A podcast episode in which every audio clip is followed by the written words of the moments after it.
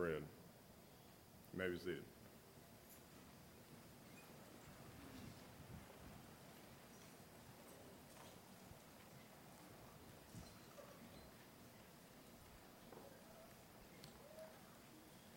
Good morning.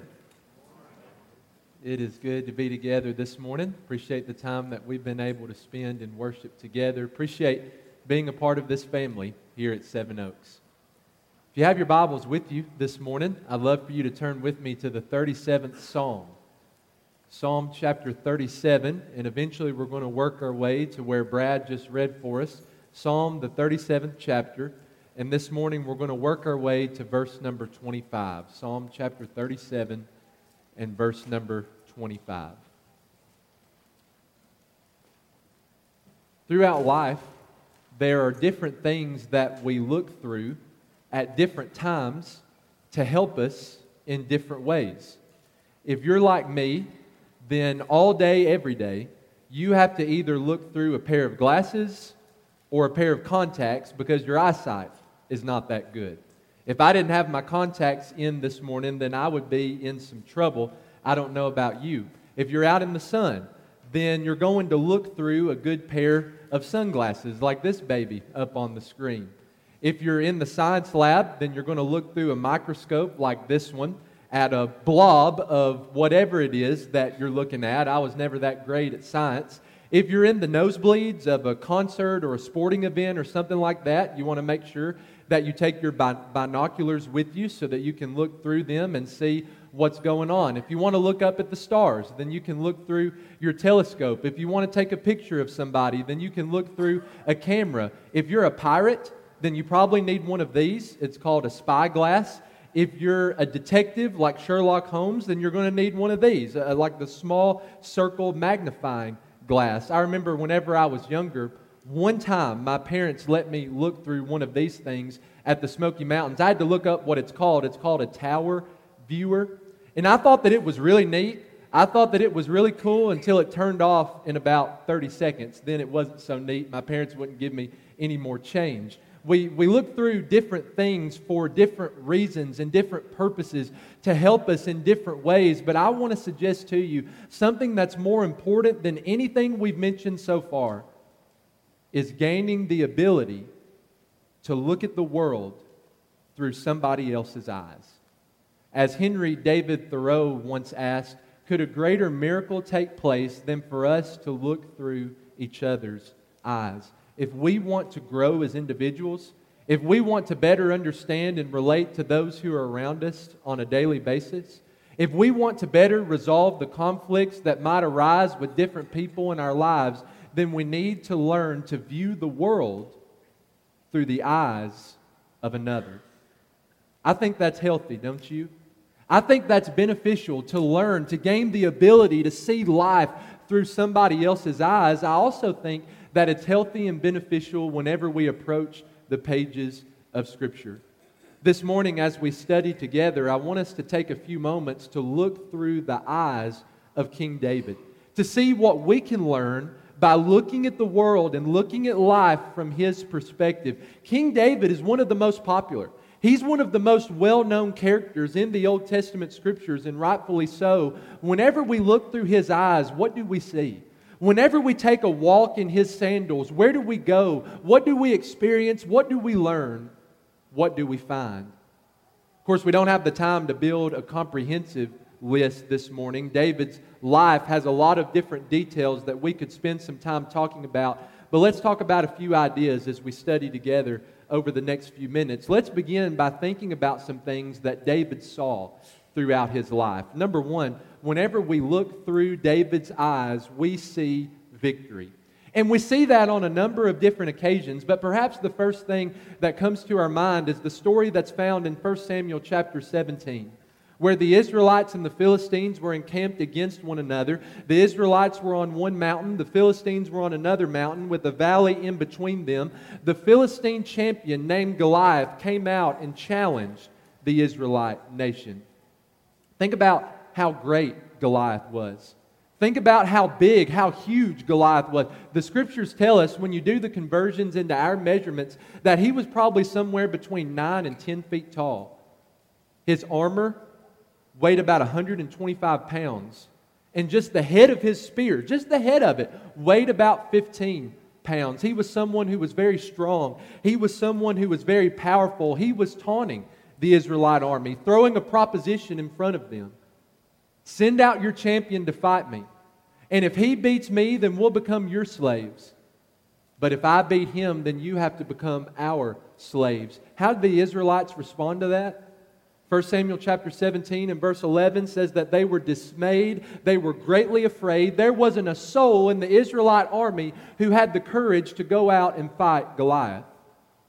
Well, at this point, David was a young man. Four different times in 1 Samuel 17, the text calls him a youth. He's probably somewhere in his teenage years.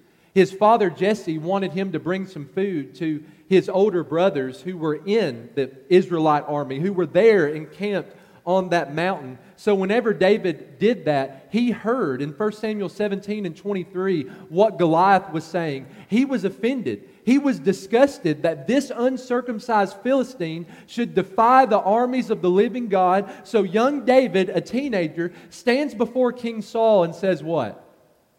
Verse 32 Let no man's heart fail because of him, because of Goliath, because of this giant, this champion. Your servant will go and fight with this Philistine. And that's exactly what he did. Da- young David went to stand before Goliath with a staff in his hand. He had five smooth stones and a sling. He speaks to Goliath in verse, beginning in verse number 45. You come to me with a sword, with a spear, and a javelin, but watch this.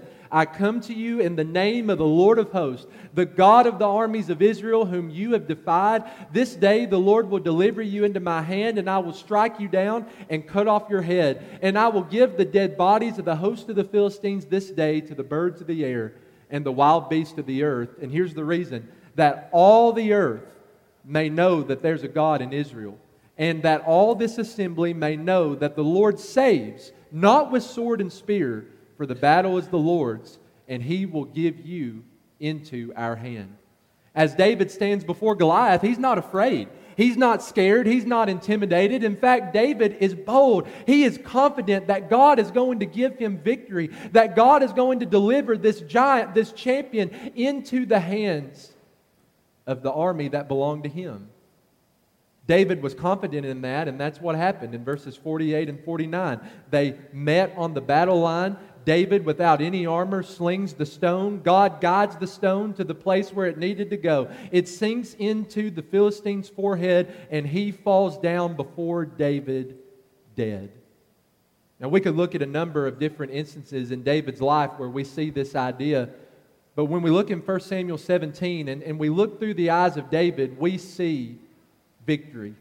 God gives him victory in an amazing way. God gives him victory in a powerful way. I want to ask you have you ever seen something like that in your life?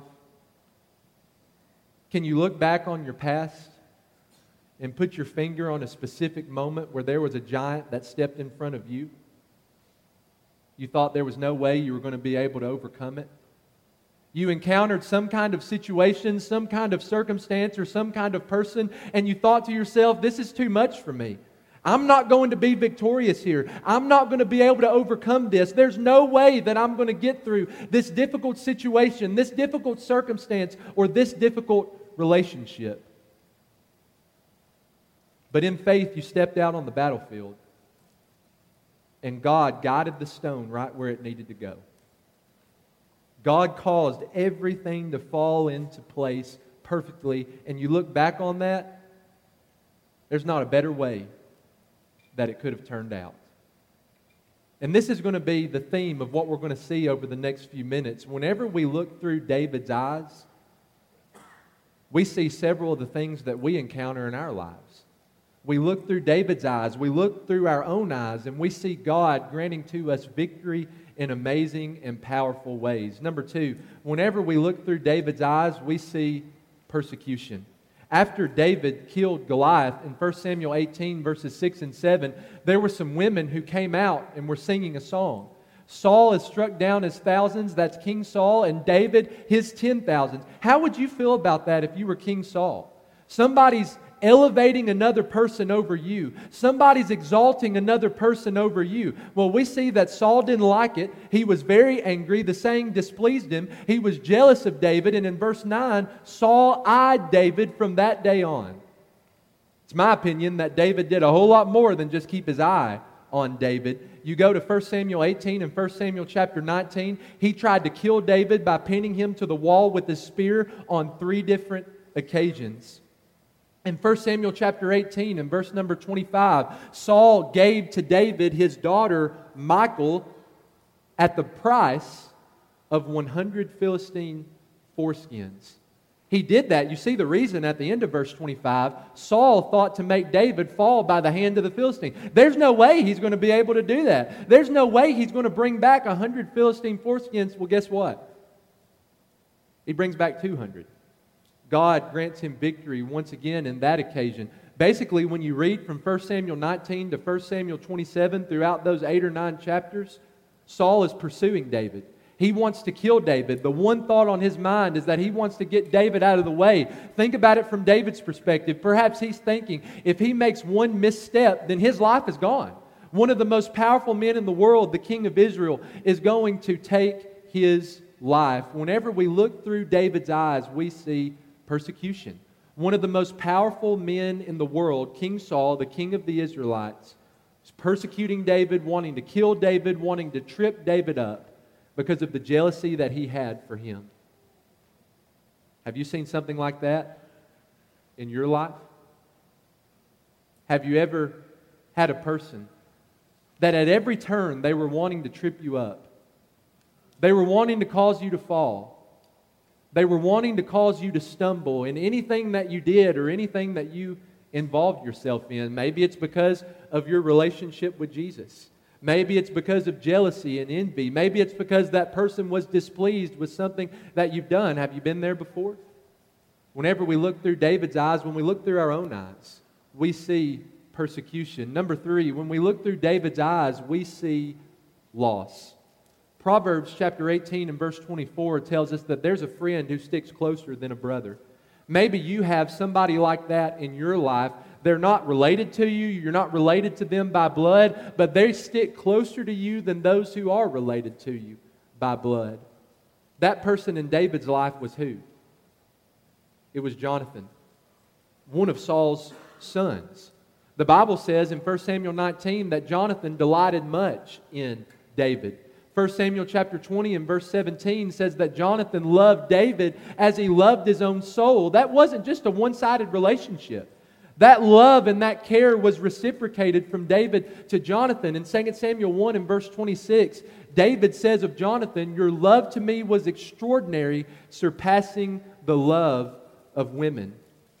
Jonathan did all that he could to protect David, which put him at odds with his father, right? You remember what we just mentioned about King Saul and how King Saul was constantly pursuing David, wanting to kill David. Well, Jonathan did all that he could to protect David and to help David in 1 Samuel 19 and 1 Samuel chapter 20. The last time that they saw one another, you see the great friendship that they had. The text says that they kissed one another, as friends oftentimes did in that world, and they wept with one another. David was the one who wept the most.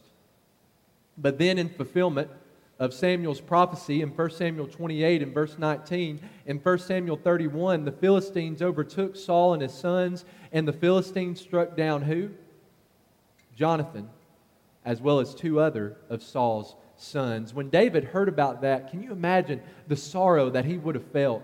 Can you imagine the pain that he would have felt as he heard about his best friend in the world being struck down in battle? The Bible says in, in 2 Samuel 1 and 11 that he took hold of his clothes and tore them. That's a sign of mourning in the ancient world. They mourned, they wept, they fasted until evening for Saul and for Jonathan, his son. David, we read this verse a minute ago, a part of it. David laments the death of his friend Jonathan I am distressed for you. David, how do you feel about losing your best friend in the entire world? I am distressed for you, my brother Jonathan. Very pleasant you have been to me.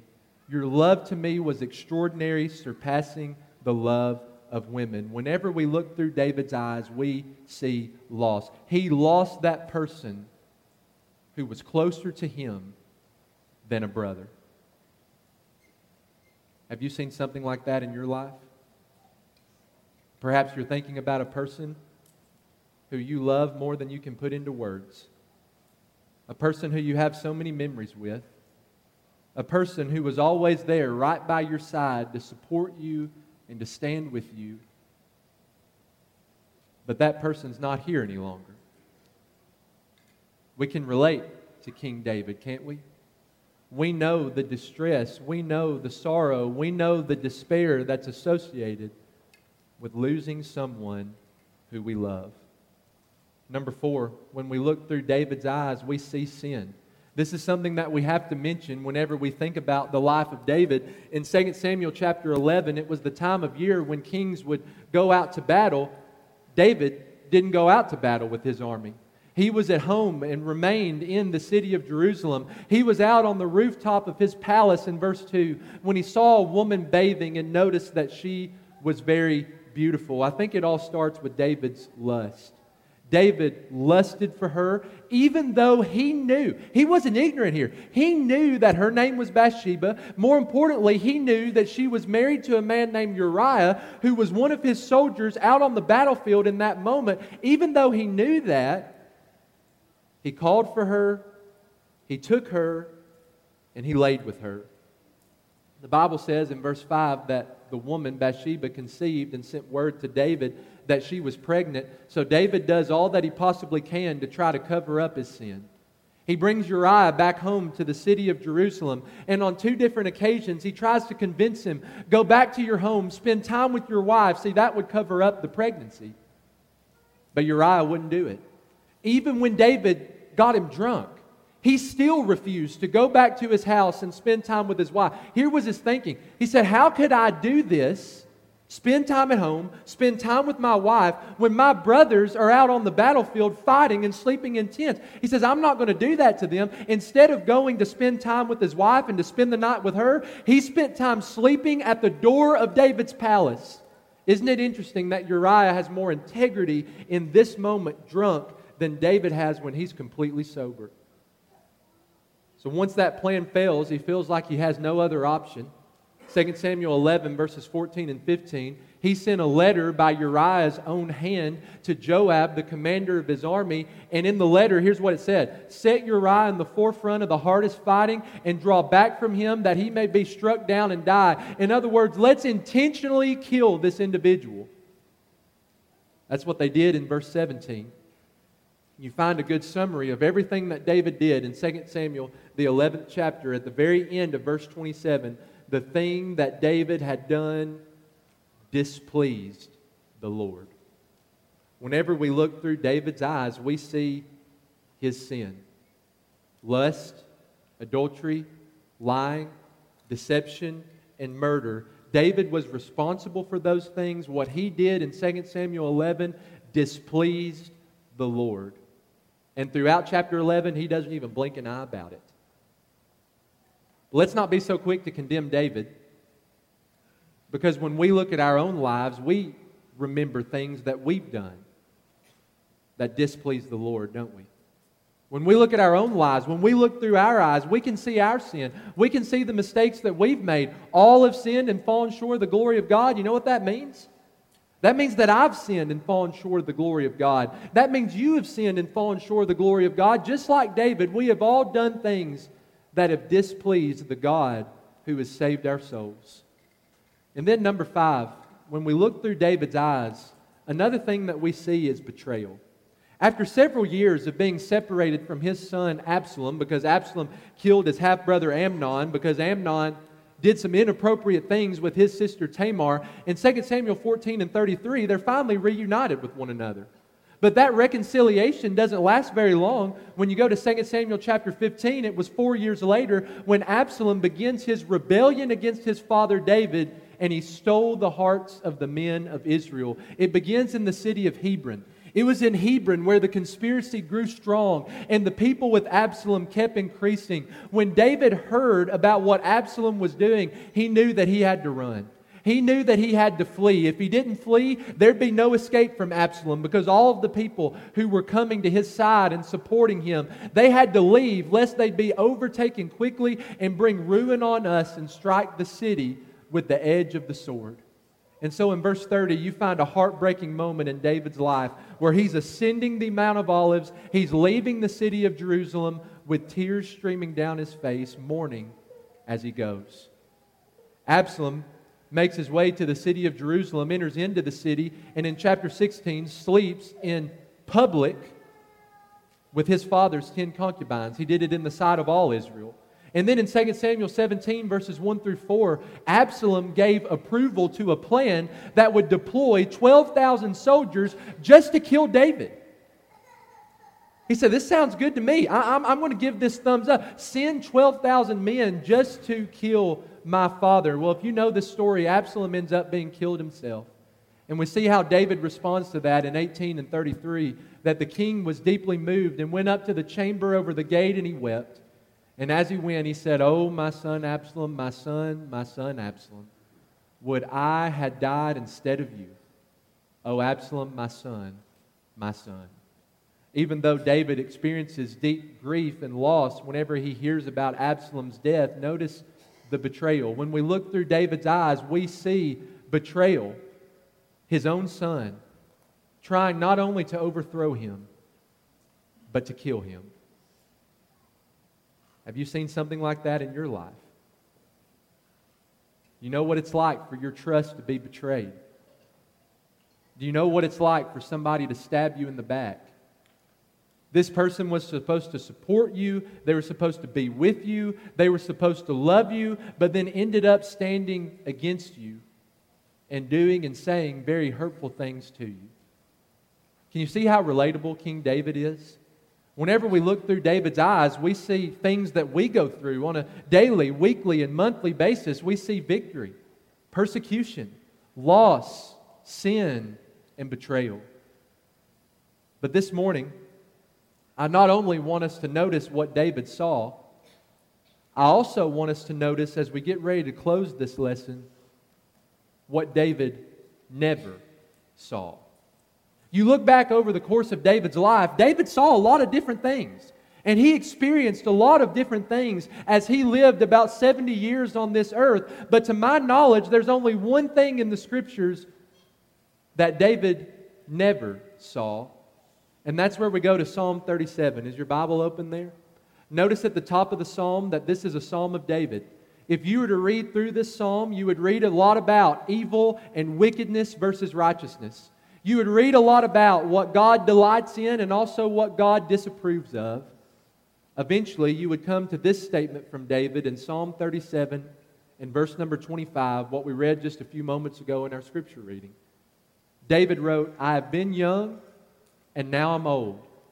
What's David's situation in life in Psalm 37? He's not a young man anymore. David is towards the end of his life. And as he's towards the end of his life, he's reflecting back on his life, reflecting back on different things that he saw, and reflecting back on different things that he experienced. As he did that, perhaps he thought about the stories that we've talked about so far. I've been young and now I'm old. You can imagine old King David saying, I've seen a lot of things in my life. Notice the one thing he never saw Yet I have not seen the righteous forsaken or his children begging for bread. David says, I've seen a lot in my life, but one thing that I've never seen is God forsaking his people. In the context, he's talking about physical things, but I think we can apply it to emotional things, we can apply it to spiritual things. You think about what David saw on this slide. He saw victory standing before the giant Goliath. He saw persecution from King Saul. He saw loss with his best friend Jonathan, sin with Bathsheba and Uriah. He saw betrayal with his son Absalom. The one thing that he never saw, not once, was God leaving, deserting, or forsaking those who belong to him. We relate to David. We see in our lives a lot of the things that he saw. In our lives, we've seen victory. We've seen God work on our behalf. We've seen God grant to us victory in powerful and amazing ways. We've seen persecution. We've seen people who are out to get us, people who are trying to hurt us at every turn. We've seen loss. We've lost people who are close to us, people who we love more than words can describe. They're not with us anymore. And it causes pain and sorrow in our lives. We've seen sin. We've all done things that have displeased the Lord, and we've seen betrayal. I'd say we all know what it feels like to have a knife put into our back. This morning, I want to invite us as a church family to see the one thing that David never saw. I once was young, but now I'm old. And I've never seen the righteous forsaken. You might see a lot throughout your life, but you're never once going to see God forsaking those who belong to Him. Now, sometimes it feels like it. You read through the Psalms, you find these questions, you go through difficult times in your life, and you start to wonder where's God? Where is God in the midst of all this pain? Where is God in the midst of all my hurt? Has God left me? Has He left me in the rearview mirror? Has God forgotten about me? Does He not care about me? Does He not love me anymore? Sometimes we ask those questions and we feel in our hearts that God has left us. We feel in our hearts that God has forsaken us. Can we find confidence in what David never saw in Psalm chapter 37. You're never, ever, even if your heart tells you otherwise, you're never going to see God leave his people. God's never going to, as a righteous person, he's never going to leave you. He's never going to forsake you. He's never going to desert you. He's never going to leave you behind. Whether you recognize it or not, God is the one who is with you. God is the one who is walking with you. God is the one who is protecting you. God is the one who is upholding you. God is with you every step of the way. He's the one who's molding you so that you can look more like the Lord Jesus Christ on a daily basis. Take a moment to look through David's eyes. When we look through David's eyes, perhaps we find him relatable as we see victory, persecution, loss, sin, and betrayal, what I want us to focus on this morning is what David never saw. He never saw God forsake his people. And if David never saw it, I don't think that you and I are ever going to see it either. I don't know about you, but this is a message that I need to learn to trust. When I think about what's going on in my life, when I think about the different things that I struggle with, I need to learn to put this message at the forefront of my heart and the forefront of my mind. This needs to direct every choice that I make. This needs to direct my steps as I go throughout this week. God is faithful. And because God is faithful, He's never going to leave me, He's never going to forsake me, He's never going to desert me. God has not brought us to this point just to give up on us now. May we learn to trust in that message with everything that we have. God's not going to forsake us, but that doesn't mean that we can't forsake Him. That doesn't mean that we can't leave Him. I want to ask you to honestly evaluate this morning have you done that? Have you left God in the rearview mirror in the way that you choose to live your life on a daily and on a weekly basis? If you have, we'd love to help you with that. We'd love to pray for you. We'd love to encourage you. Maybe you're struggling to recognize God's presence in the midst of what you're walking through right now. We want to surround you as your church family. Here's an opportunity to make that need known as together we stand and sing our song of encouragement. Hear the sweet voice of Jesus say, Come unto me, I am the way darken the love.